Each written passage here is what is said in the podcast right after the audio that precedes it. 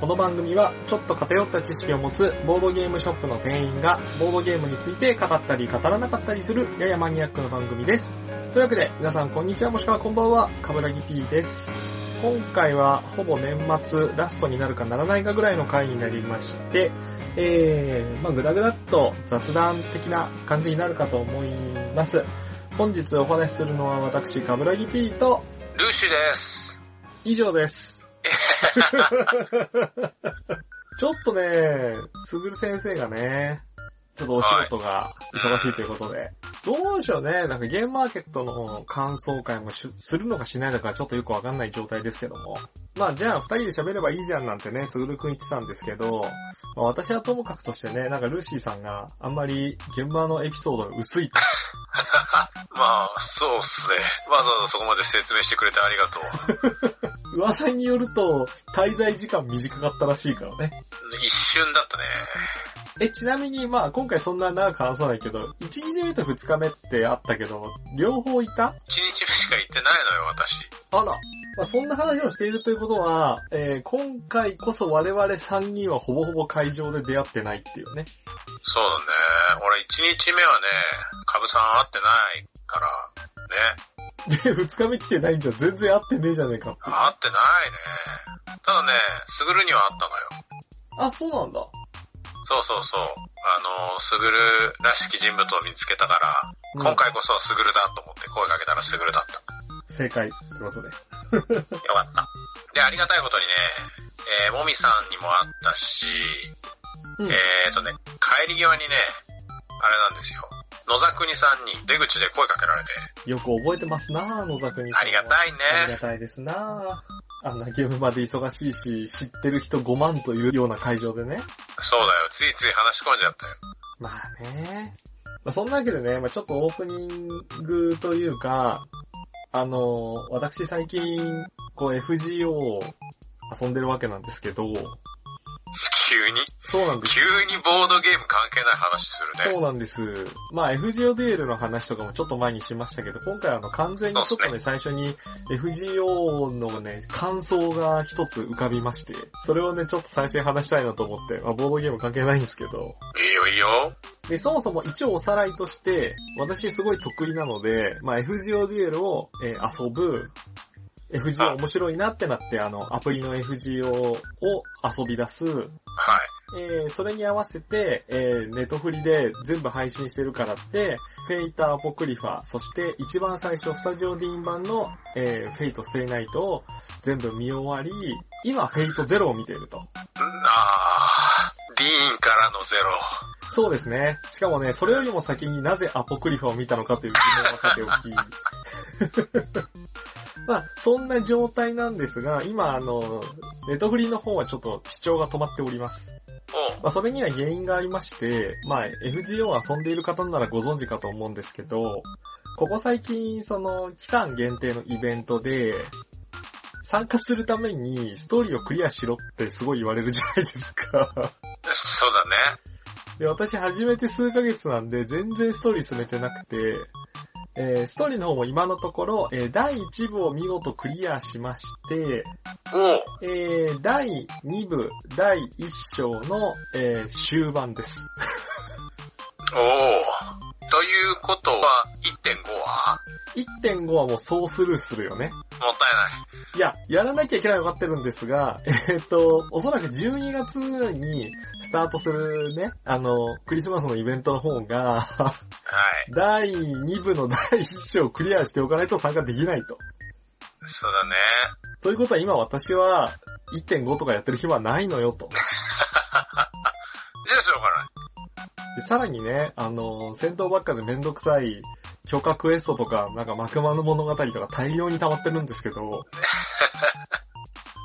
まあこれもね、ストーリーのためだからしょうがないと。まあやってるんですけど、そうまあ、そんな状態までこう FG を進めた私がね、おなんでそもそも FG をこんなに私ハマったのかしらと、ゲーム版の方もね。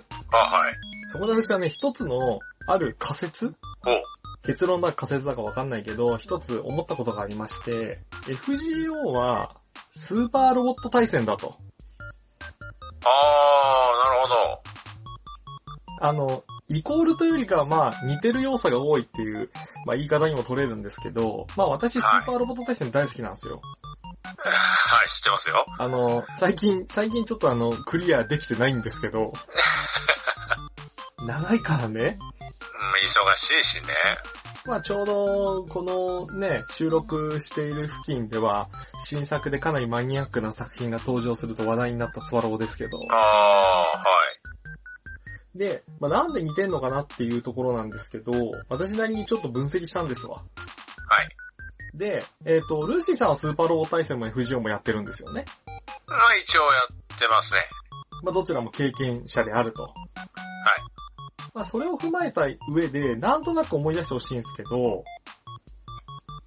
正直 FGO の戦闘って、スーパーロボット対戦におけるユニットの移動とか命中率を全部排除したら FGO になるんじゃねえかなっていう。なるほど。もうめんどくさいものを全部、か、めんどくさいものっていうのもちょっとあれなんだけど、そのスマホで遊ぶにおいて、ちょっと時間のかかってしまう要素っていうのをバッサリ切ったスーパーロボット対戦こそが FGO なのではないかと。いや、そもそも、確かに、ね。そうそう、コントローラーが使えないから、えっ、と、うんマップにおいて座標を指定して移動するっていうのが、ちょっと辛いと思うんですよ。大変だよね。うん。で、あの、よくある、えーと、スパロボあるあるの、あ、70%で外れた、リセットしよう、みたいなあれね。当たるまでっていうね。っていうその命中率問題もカットカットと。つまり技を選んで、えー気力を貯めて、まあ、FGO だと NP だけどね。そうね。でスキルを全部精神コマンドと考えて、はい。で、必殺技を打って敵を倒して、で、あの、どちらも共通で演出をキャンセルしたいっていう人が出てくるっていうね。そこが肝なのにっていうね。で、そもそもさ、デモも結構似てるモーション、意識してるモーション結構キャラクターいるよね。あー、まあそうだね。あの、ちょっと元ネタかどうかわかんないけど、多分ね、えっ、と、水着のイルカさんとかと仲良くしてるジャンヌさんいるじゃないですか。はいはいはいはいはい。あの人がかなりね、僕の中では、スーパーロボット対戦 Z の主人公、上田裕二が声優やってた。あ、はい。あれとね、モーション似てるんですよ。あー、なるほどね。とか、あの、メカエリちゃんの調子とかも、なんとなくまあ、メカエリさんはまあ、もはや。で、あと、歴史が進めば進んで、新しいキャラが増えるほど、新しいキャラに演出でカットインが増えるっていうね。で、あと共通してるのが、シナリオ重視してるじゃないですか。あだからもう、言い方悪いけど戦闘まで長いじゃんー、早く始まんねえかな、つって。そうそう。で、シナリオ長い分、まあどうしても都合でシナリオは、えーボイスがなくて、戦闘はフルボイスみたいな。はい。で、スパロボの醍醐味として、えっ、と、作品のコラボってあるじゃないですか。うん。まあ、えっ、と、ゲッターロボとガンダムどっちが強い？みたいな。はい。で、スパロボは基本ロボットものってくくりの中で、えー、半径作品が一堂に会して、えーはいなんやかんや、夢のイフを楽しみながら、えーたまに興味を持った人が、うーん、これ原作のアニメを見てみよう、みたいになるじゃないですか。うんうんうんうん。で、言って FGO も、ある意味半券ですわ。半券。半券じゃないけど、例えばほら、なんていうの？あの、円卓の騎士と新選組が一緒にいたらみたいな。はいはいはいはい。っていう夢のコラボを楽しみつつ、ちょっと気になった人とかが、例えばね、最近も FGO 人気で重版が決まったとかいう人切り依存の本とかね。えそういうのも、まあスパロボ的じゃないっていう。別に原作を追わなくても楽しめるようにはなってるけど、興味ある人はなんか原作そこで見に行くみたいな。その、なんて言うんだろう、スーパーレジェンド対戦的なさ、言ったらそうだよね。スーパーゴッズ対戦みたいなね、そうだよね。ところで言うと、だからその日本人らしさというかさ、なんていうの？もう神様とかそういう伝説上のものをキャラクターとして扱えてしまう文化性というかね。まあそうね、八百万の神様じゃないですけど、なんかあんまり日本人ってちょっと最近ね、あんま恐れ多いという子供を知らないところで、だからもうね、そういうレジェンズたちとかいうかもう神様すら IP であるみたいまあ、な、ね、全部消費するっていうところは確かにあるからね。似てるかもしれないねね。そうね。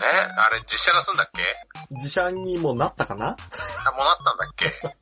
ああいうのもさっていうのもあるけど、だからそのね、感じがやっぱスパロボに似てて、で、俺、なんかやってて違和感がなくて、その FGO やってて。なるほどね。っていうところで、これ、なんか、スパロボが好きなスタッフがいるのか、はたまた、もともとスパロボに携わってた人が、えー今、ディライトワークさんに行ったのかどうか知らんけど、うん。影響は受けてないって言ったら嘘になるなと。だから、すごい、あの、変な話、スパロボ好きな人は FGO 楽しいと思うよっていう。なるほど。ま、ただ、俺なんかは FGO もだいぶ前からやってる人間なので、うん。まあ俺個人のえ感覚から言わせてもらうと、奈須きのこっていう人がもともとその Fate 自体の原作なんだよね。そうですね。で、その人が何に影響を受けたかっていうところまで遡ると、うん。結局はだから、まあスパロボもそうだけど、夢のコラボみたいなところじゃないですか。うんうん。で、ナスキノコの元々のところをたどると、あの、魔回転症ってわかる？はいはいはいはい。何度も舞台化もしてるし、実写映画にもなってるしですな。そうですね。あのー、なんだっけ、風魔小太郎先生じゃなくて、なんだっけ、あの、作者。天草四郎ですか？天草四郎じゃないです。え、なんです？えあのー、魔回転症の作者。あー、はいはいはいはいはいはいはい。どう忘れしました？山田、山田風太郎だ。あ、はいはいはい。そうね、そうね。はい。まあ、山田風太郎先生の魔回転症っていう作品が、うん。夢のコラボというか、まあ、あの、設定としては、まあ、元になったというか、影響を受けてるよね。そうだね。あれは、この剣豪対剣豪夢の対戦を実現するっていうところだけど、うん。まあそれがあの僕の考えた魔回転ショーっていうのが Fate、もっともっと一番最初の Fate/stay night になり、うんうん。で、その設定が盛り上がって、俺もやりたいって手挙げたのが、うろぶちでゼロができて。で、一方で、俺もやりたいっつって、ドリフターズ、ドリフターズもほぼそうだよ。あまあ、平野幸太先生が描く聖杯戦争とか言われてますからね。あとは、ん藤田ジュビロああ、藤田和弘先生の和弘先生。月光条例とか？そうそうそう。だからやっぱりみんなそういうの好きなんだよね。コラボとか、夢の対戦とか。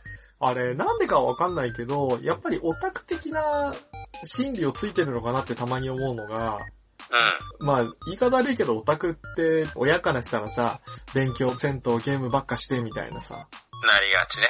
あるじゃんただ、そういったものが、こう、例えばアニメとかそういった FGO を遊んで、歴史に興味を持って歴史を楽しめるようになる。うん。まあ、もしくは、えー歴史がもともと好きだったのに、そっから FGO に入ったら、なんだこれ、俺の知識がすげえ役に立つぜってなる。はいはいはい。とかで、こうなんか相互にうまいことを保管されてるのがすげえなとは思うよ。いや別に知らなくてもいいんだけど、知ってる方が全然遊べるじゃんっていう。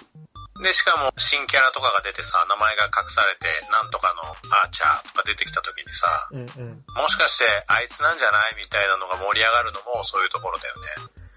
だから、なんだろう、今まで積み上げてきたものが無駄にならない感覚っていうのが面白いのかもしれない。ちょっとそこは確かにスパロボに似てるところあるのかもしれないね。なんかね、あんまりアニメ見ないけど、スパロボに出るから見るって人もいるし、逆にアニメ見てる人が、えースパロボにこれ出るんだったらスパロボ買おうってなるかもしれないし。はい。で、カラオケに行くと見たことのないアニメの歌を歌えて、で、歌った結果映像でネタバレされるっていうね。まあ、その辺、FGO は、主題歌とかネタバレねえから。ネタバレはあるけどね。主題歌はないからね、多分ね。もう完全に FGO 談義になっちゃってあれなんだけど、うんうん。あの、一番最初からモヤモヤしてるところがあって、ほう。まあゲーム的には絶対アウトなんだけど、うん。こんな FGO だったらよかったのになっていうやつなんだけど、ほい。一番最初からもうあの、ホーグの名前というかさ、使えちゃうっていうのが、まあ、若干原作から考えると、まあ、スなんテイナイか、トの案件ですか？まあ、ステイナイトもそうですよね。他の作品でもそうだけど、やっぱり一番最初は新名がわからず、ホーグがわからないっていうのが、あの、ワクワク感の元だから、うんうん。えーホーグが、絆レベルが上がらないと、新名解放できないみたいな。まあだから、絆レベルが上がってから、ちゃんとした宝具がね、うんうん。解放されるみたいなのがあったらよかったなっていうのと、新名もできたら、絆レベルが上がってから解放してほしかったなっていうのがあって、だからできたら最初はみんななんとかのセーバー、なんとかのランサーみたいな感じで、新名出ない方が、俺個人的には良かったのよ。はいはいはいはい。で、絆レベルを上げてくると、新名が解放されました。シャキーンみたいな。まあ、じっくり遊びたい人にとっては確かにそれのがいいんだけど、おそらく、あれですな、やっぱりゲームのテンポというか、うん。どうしてもそこまで待ってられない人がいるんで、中には。まあそうなのよ。そこなのよ。まあ、ソシャゲだからしょうがないなと思めうんんだけどね。どくさいとか、うん。うん。だから、まあ一応強いて言うなら一応もうフレンドで拾ってくる人は宝具使えないじゃん。そうね。だフレンドの消費でネタバレみたいなのはこうちょっと配慮されてるのかなみたいなところはあるけれども。確かに。でもあれじゃない課金アイテムで、絆レベル上げられるやつがあったら、みんなバリバリ使ったんじゃない？そしたら。うーんと、まあ、多分、多分というか絶対的にそれ起きちゃうんで、ゲームの寿命問題がああるんで、その辺はいわゆる、えーゲームのバランスを考える人ですね。ゲームバランスと呼ばれるね、ところになってきちゃうので、なかなかちょっともうちょっと専門的な話になってきちゃうんで、あれですけれども。ー、さすが元、元 P。ほ そうなんですけど、まあそういう、うん、まあ、原作ファンからしたらそれはあるでしょうね。うん。まあだからあくまでもそうなので、逆に新アチャとかね、まだあの1.5やってないから、まあでも知ってるでしょうけど、まあ、あの、新宿のアーチャーとかさ、ツイッターあるあるですよ。あの、ファンメイドの漫画とかイラストが大量に投稿されますから、まあ、アラフィフの正体が一体何なのかとか、バリバリ分かっちゃうよね。で、ゲーム遊んでれば、その辺はさ、うわーネタバレとかなるけど、逆にゲーム遊んでない時って興味がなかったから、あの、気にせずガンガンそういうネタバレ注意とかも気にせず見ちゃってたのよ。はいはいはい。で、今、後悔してるよね。まあこれから1.5やって、いろいろと楽しんでください。そうですね。まあ、もう早速最近もあの、ちょこちょことネタバレ私食らって困ってるんで。本当。いや、本当にね、俺も、あの、2部3章？まだね、冒頭だからね、ツイッター見るのが怖い怖いね。あー、私ね、3章ネタバレ食らいましたよ。聞かない。俺絶対聞かない。うん、説明はしないけど、あの、画像、漫画で食らいました。ツイッターで流れてきた画像を見て、おうって。怖いね。ちなみに余談ではあるんですが、えー今回、今収録時点で、えーピックアップガチャとして、えーいろんな新章のキャラクター出てますよね。そうですね。まあ、その中に、今回ちょっと話題になっている、星さんの関戸場でしたっけ？気品はい、いますよね。まあ、あの、実はあの、キャラクターを見てもらうとわかるんですけど、声優さんがね、緑川光だと。で、えっ、と、絵を描いてる人も緑川さんなんですよ。ほう。って言っても、あの、グリリバーこと、えー、緑川光がキャラクターも絵もやってるというわけではなく、あはい。まあ、たまたまなんですけど、うん。その方、結構、オリジナルでね、モンスターとかのイラストを描かれてる人で、うん。え、絵の、絵を描いてる方の緑川さんですね。で、その方ですね、えっ、とね、ガウルの翼さんというサークル、まあ何人かいるんですけど。サークルやられてまして、そこのサークルさんが昔出した同人カードゲームが、男前動物園というね。そうなんだ。まあ、ただ、えー男前動物園は別の方が絵を描いているんで、関戸和の絵を描いている人が男前動物園の絵を描いているわけではないみたいです。なるほどね。そういうノリのサークルさんが作っていた作品といって、男前動物園があって、えー、またしても、えー馬男みたいなのをこう、FGO でも書くことになってるっていうね。まあ、謎の納得感ですわ。ええいや、本当にね、オリジナルの幻想生き物の絵がね、すごい上手い方なので、気になった方は、G リバーさんかなツイッターで、絵とかたまに見れるんで、ちょっと見てみると、絵うまってなると思います。馬だけに。そんなつもりはなかったんですけど。はい。じゃあ、うんまあちょっとね、えー、オープニングがね、長くなったけど、こんなところですよ。はい。最後にちょっと一つだけいいですか？いいっすよ。あの、ディライトワークスさんがこれ聞いてるかどうかわかんないけど、うん。ぜひとも、これ実装してほしいなっていうのがあって、それだけ言っていい？うん、まずあの、届くとは思わないけど、どうぞ。もうただ俺が吐き出したいだけなんだけど、あの、性転換サーヴァント様々出てるじゃないですか。でも今のところ、男から女にしか言ってないじゃんああ、まあまあ、セイバーをはじめとしてみんな、そうよね。そうだよね。一人ぐらい、女から男っていうパターン作ってほしいの。ああ、確かに、いないんですか？そういうキャラクターは。実装はされてないはずなんだけど。ほうほう。で、スグルがこれ聞いたら、いや、それ誰がガチャ回すのって言われるんだけど。で、静か午前男で出てきたら熱くねっていう。いやー、これは、そうね。牛若がさ、あれだからさ、まあ、逆転していいんじゃないかと。静か午前、よくねっていう。いや、でも可能性はあると思うよ。でしょ？っていうのを今言いたいから言っただけ。はい。届いてくれるといいですね。届けこの思い。あの、私の思いはね、ただ一つあの、カンシンくんを早くキャラクターとして実装してほしいってことですね。以上